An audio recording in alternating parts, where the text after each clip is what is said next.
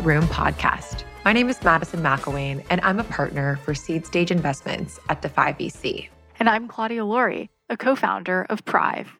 We're a founder and funder who are in the room where it happens. If you're a first time founder or an emerging venture capitalist, we're glad you found us. We share inspiring, authentic, and insightful stories from founders, funders, and operators who have been in the room and provide tactical feedback on their early aha moments and learnings along the way. Before we dive into this week's episode, we have a short message from our partners. Support for the room comes from Silicon Valley Bank. What's next? What if? Now what? Silicon Valley Bank understands these questions can keep founders up at night, like Claudia. For over 35 years, Silicon Valley Bank has helped high growth companies through scalable financial solutions, plus insights and expertise that many other banks just can't. Which could be why 50% of US based venture backed tech and life science companies bank with SVB. Learn more at svb.com/slash next. Silicon Valley Bank, built for what's next.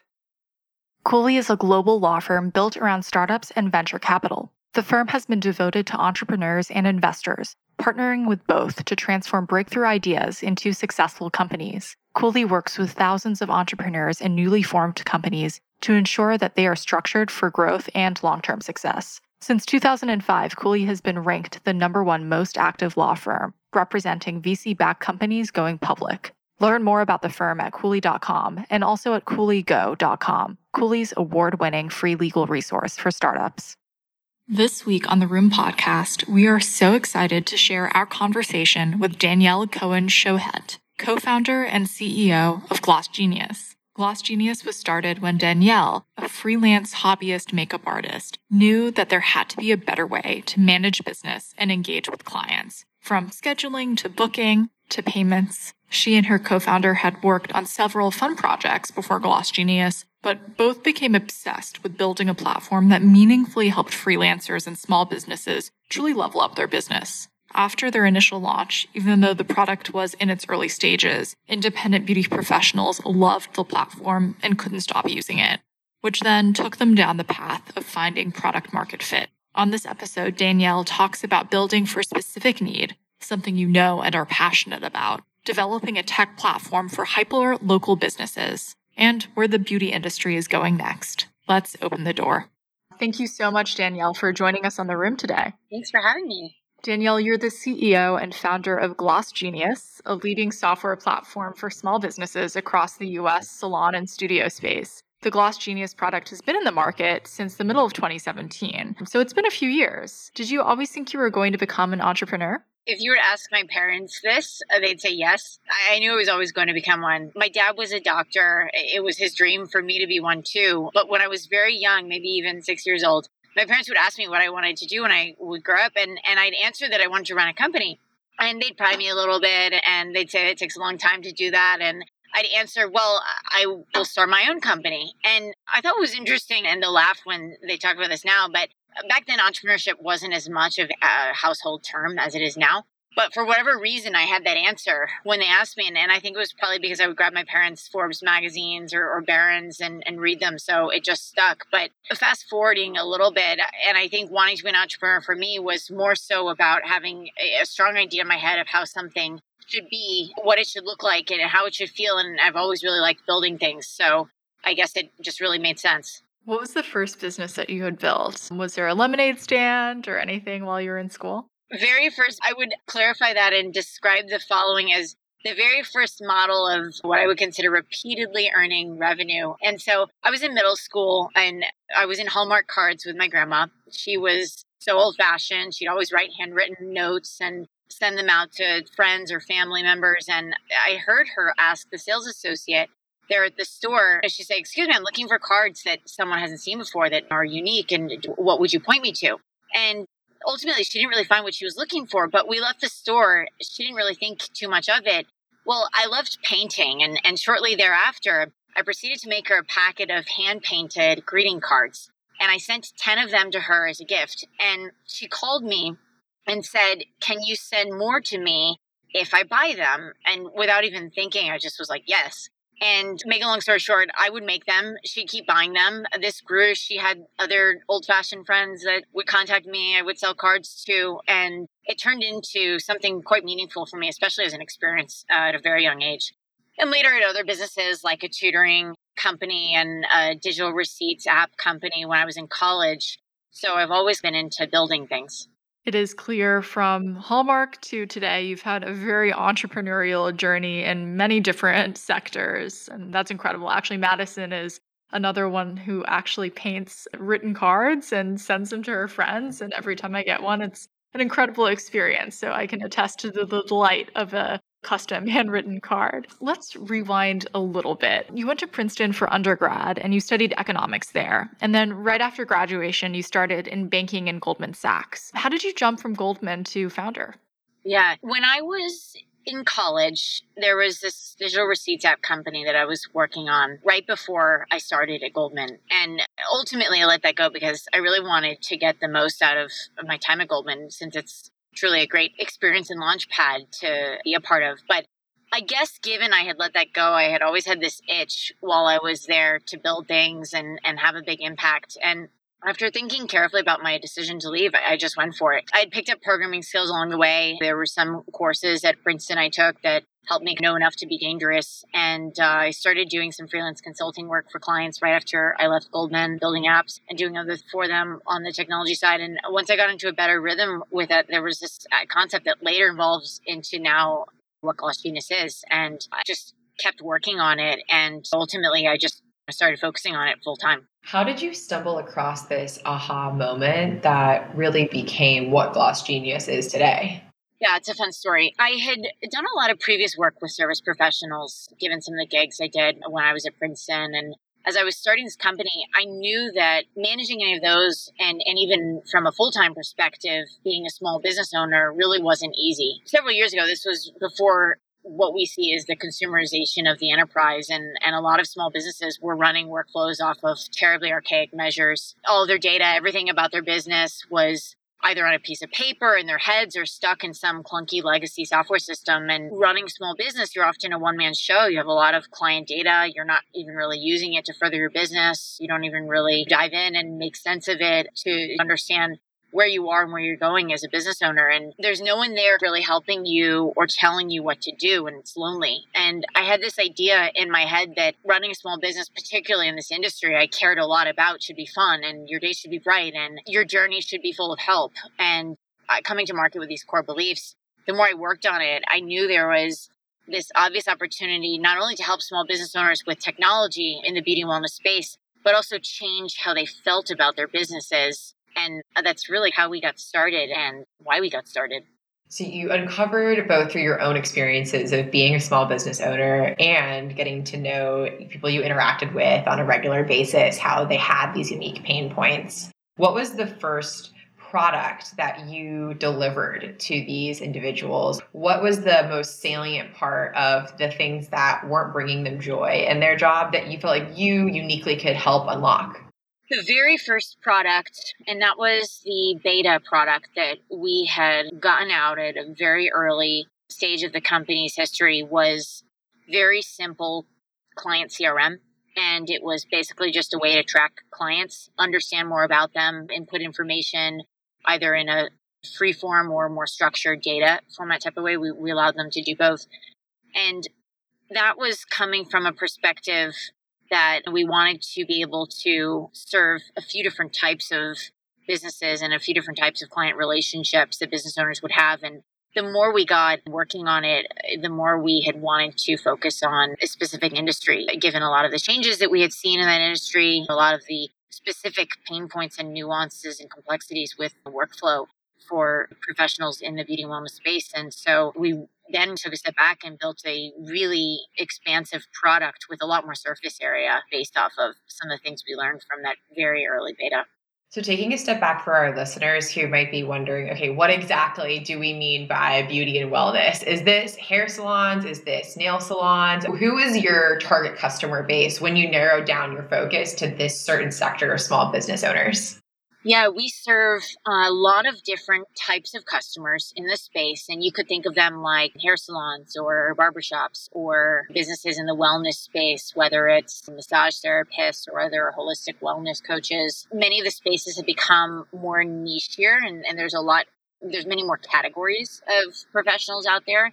But I would say anything under the broad umbrella of a beauty and wellness small business, that's who we serve thinking through you have this product that you know is going to help and support these small businesses that you've spoken to how did you go from having a product to having a customer so our very first customer was a very talented makeup artist by the name of we actually found her through professionals that I knew. I had relationships with other service professionals and I had said to them, look, I know you know me and like me. So if I give this to you to use, you'll be biased. So can you share this with people that don't me, don't know me? They have no interest in giving feedback that's nothing but honest.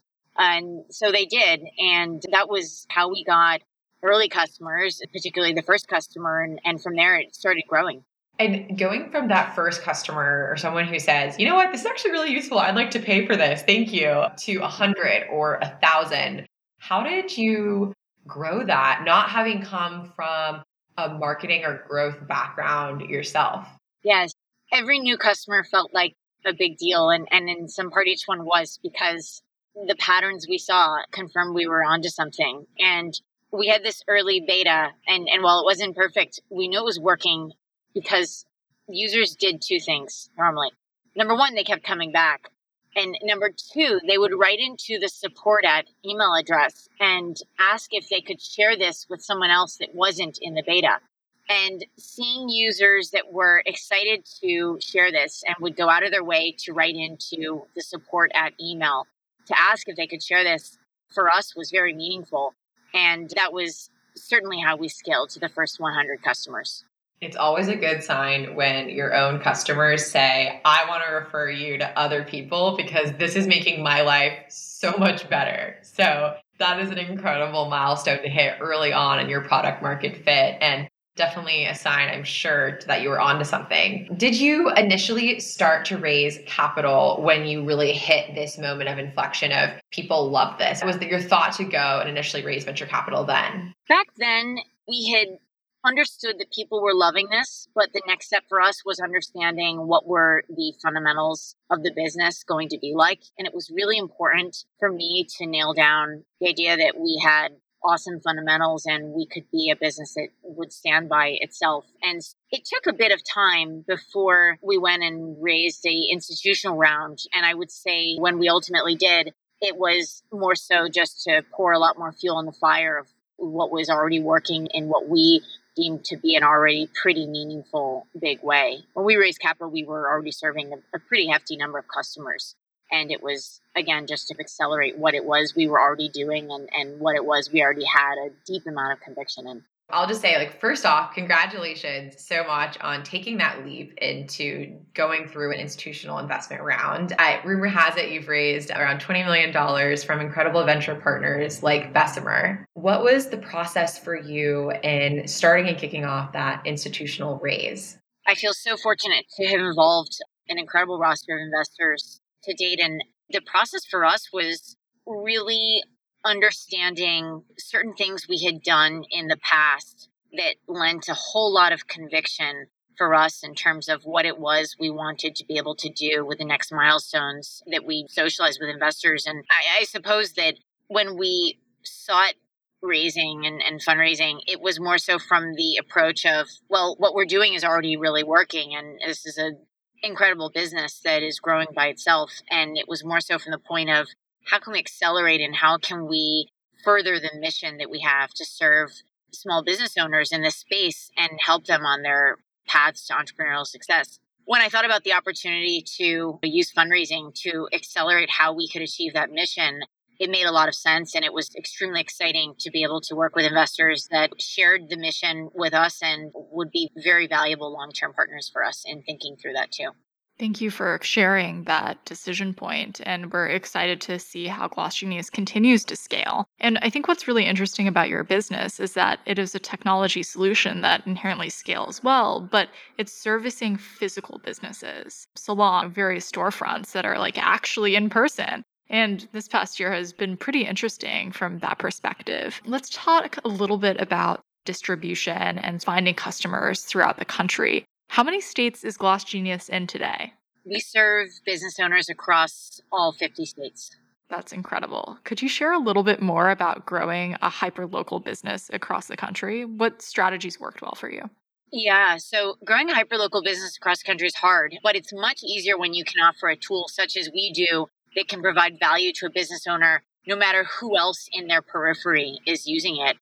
And taking a step back, I think this is where many companies struggle. There's a critical mass required before users get value from the product. And we see this in a lot of marketplace type companies. And for me, understanding that this is a point where many companies struggle, it was important to design the product from the beginning to avoid having to rely on a critical mass. And even more so, I think designing the product around creating value for business owners no matter where they are or no matter who around them is using it helped us create a incredible community of business owners across every state once we had a lot of them in the network and using the product. Go to market strategies, in terms of what it is that's worked the best for us, I would say the best one for us has been word of mouth. And I hope that continues. And I, I think word of mouth, looking at channel distribution, it's still the largest channel for us and so, in a sense, what it comes down to with word of mouth is a good product and a product that people care a lot about in a community they feel like they're a part of.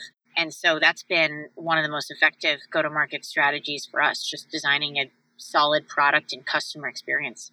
So, I'm hearing that having a good product that people love is really the precursor to any kind of growth. Could you chat a little bit or describe one of those features that people just fell in love with? Yeah. So, business owners fell in love with the idea that everything they needed was on Gloss Genius. And particularly for the segment of business owners that we were serving, many of these features weren't accessible, or if they were available in other software platforms, they were very expensive for them to use. And business owners really valued the idea that they could act and think like a business owner of a very big business, even though they were running a small business with very power rated holistic solution.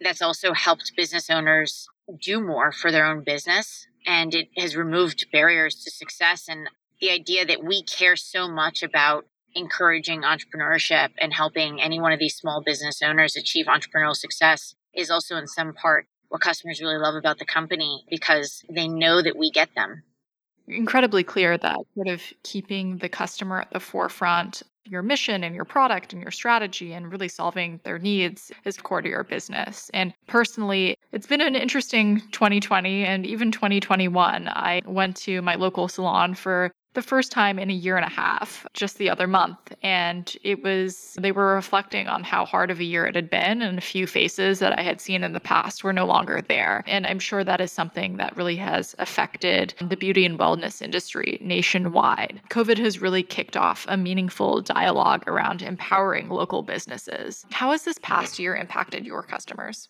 Great question. Well, COVID 19 has presented many challenges to our customers I think we've seen some of the most extreme examples of resilience. And on the whole, I think it's been a very wonderful thing to see with small business owners and resilience. We this is a value we have inside the company and so what better way to live our values than to also be in a field where we're servicing customers that also are living those values too. And specifically in the beauty and wellness industry where many of our customers are, the shutdowns were challenging, but we saw many owners navigate and shift and think outside the box and start selling things online and service clients virtually and in ways that they probably didn't even contemplate ever at all when they opened their business. And moving out of the shutdowns and as we moved into the reopenings, I think it on the whole was generally good in terms of progress that a lot of small businesses were making compared to the shutdowns. Consumer demand for services as the reopenings began was pretty strong. And even as more of the world has become vaccinated, consumer demand for services continues to grow. And it's interesting where we sit as a company because some of the data that we have, in some ways, we have a look into the future, right? With scheduling activity and, and also a, a look into the past. And what I see is many businesses right now, just from a fundamental perspective, are better positioned than they ever were. And I think that's on the whole a very positive thing that we've seen business owners adapt. And we've also seen them use this time to strengthen their own businesses and improve how they think about their own operations and finances. And so while it's been very challenging, it has also been used in a constructive way for many business owners across the country. You mentioned having a look into the future, and that prompted a train of thought for me. A little bit more of a fun question, but based on your platform and also your customers, what are some of the big sort of beauty and wellness trends that you expect to blow up over the next year? Oh, wow. We're even seeing this right now with data specifically that we look at clients, the average ticket value is increasing. And uh, it seems to be the case that maybe there's some pent up demand. Clients are willing to spend more. It seems like more uh, kind of service add ons and services are getting bundled together. And even from our purview, we're seeing some clients start to get services done that have never been done on them for the very first time. And so people are feeling a little bit more experimental, which is interesting to see, especially in the data. And then other things that I think are very reassuring to see in the data is like average gratuity is up. And maybe there's this idea that this idea of gratitude that's circulating as clients visit service professionals. And maybe to your comment earlier, in many ways, clients really now value and understand the importance of local and uh, really value businesses around them.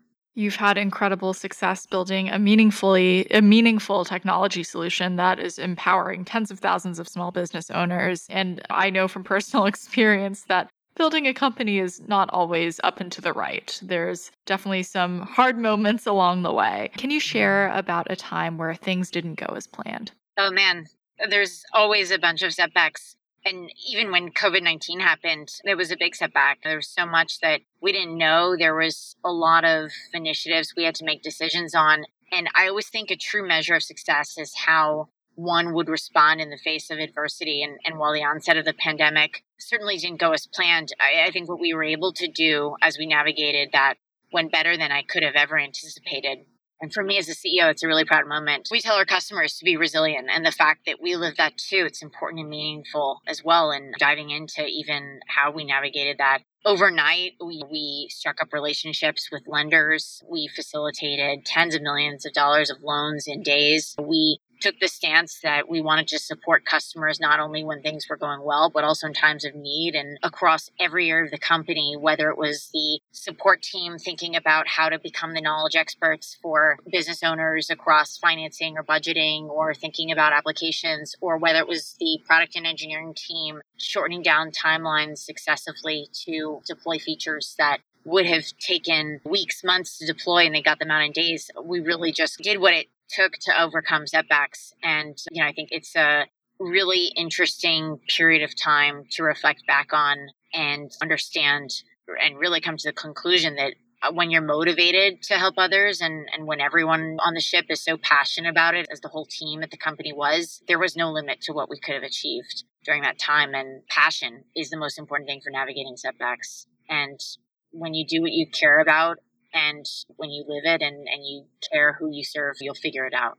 I love that framework. I think that's our quote for the episode and how you've really just built a business around an ecosystem of sometimes underserved business owners and entrepreneurs who maybe aren't the shiny entrepreneur who's on the cover of Forbes, but they've put their life's work into building this passion business for them. And you've built Gloss Genius to support them on keeping that business alive and being something that supports them. So keeping that framework alive for us who live in Silicon Valley, or maybe you're thinking about the only way to start a business is to start a technology company you can start a technology company to empower other types of entrepreneurs. And I think that is such a cool way to look at Gloss Genius. And as we think about the landscape of small businesses and what technology tools they need to keep thriving and growing into the next decade of how they are both online and offline,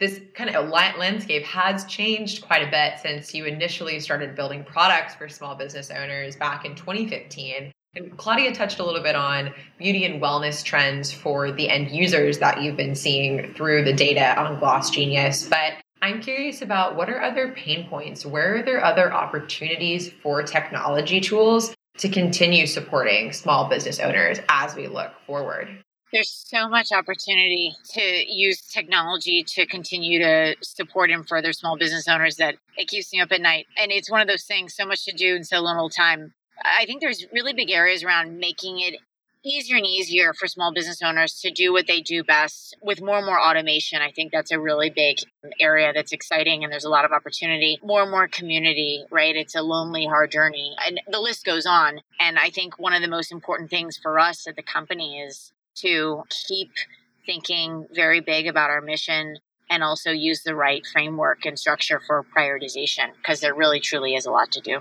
You have this interesting network of small business owners and there's no consumer facing version of Gloss Genius today, but conceivably, as you continue to grow, you might have the most comprehensive database of the best waxing places in San Francisco. Have you ever thought about changing your model from being B2B to C? We have. It's interesting.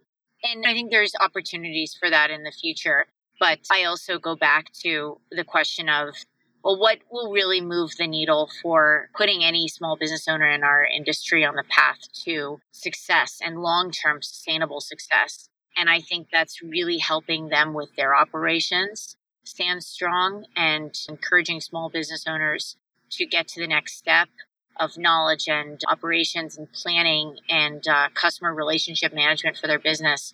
And I think there's so much more for us to do on that front than on the consumer front and I'm excited to continue to double down on our commitment to making them more and more successful. Incredible. Well, on today's conversation, we've talked about your early entrepreneurial roots and how, from your early years, you saw problems that people like your grandmother saw in the world and tried to solve them, all the way through to your recent successful fundraise and the tens and thousands of small business owners you've been helping throughout the pandemic and really for the past six years. You're not all about, you're not just your company. Who is Danielle outside of work and, and what's next for you?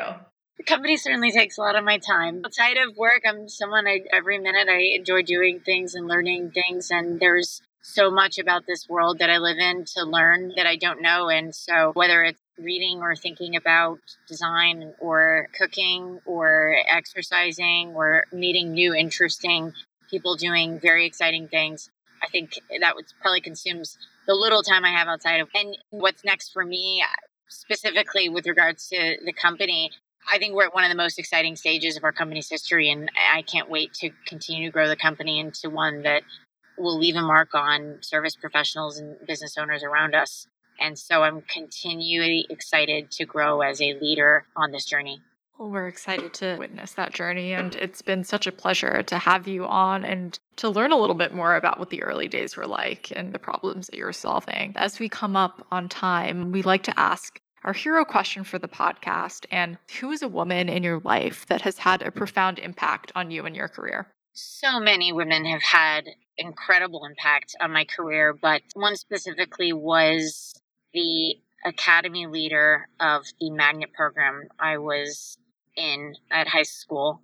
And I think she had a very profound impact on my career because she advocated for me to be a part of classes that I technically, because of age requirements, shouldn't have been a part of, and, silly things like that that were old rules with uh, the school administration.